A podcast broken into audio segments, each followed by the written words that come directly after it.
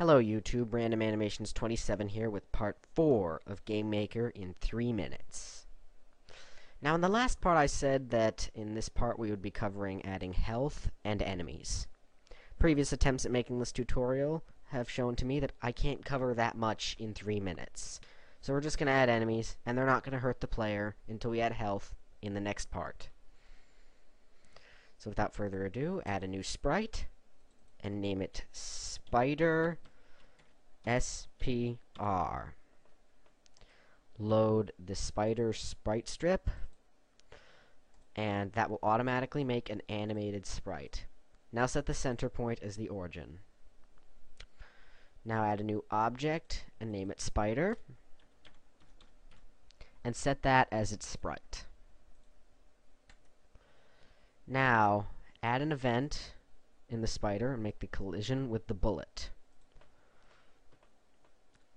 And for now, just add destroy instance self. Later on, when health is covered, it will also cover adding health to the spider, but for now, just have it destroyed when it hits, gets hit by a bullet. Also, in the step event, go to the Move tab and drag in Step Avoiding. The X is player.x. The Y is player.y.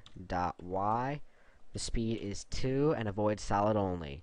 It is not relative, so do not check the relative box.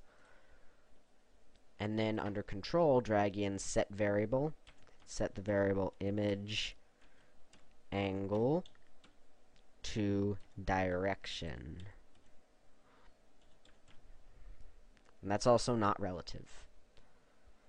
Now go to the room and add some spiders.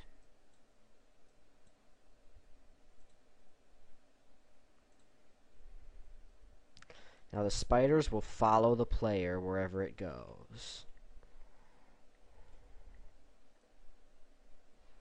And the player can obliterate the spiders by shooting them.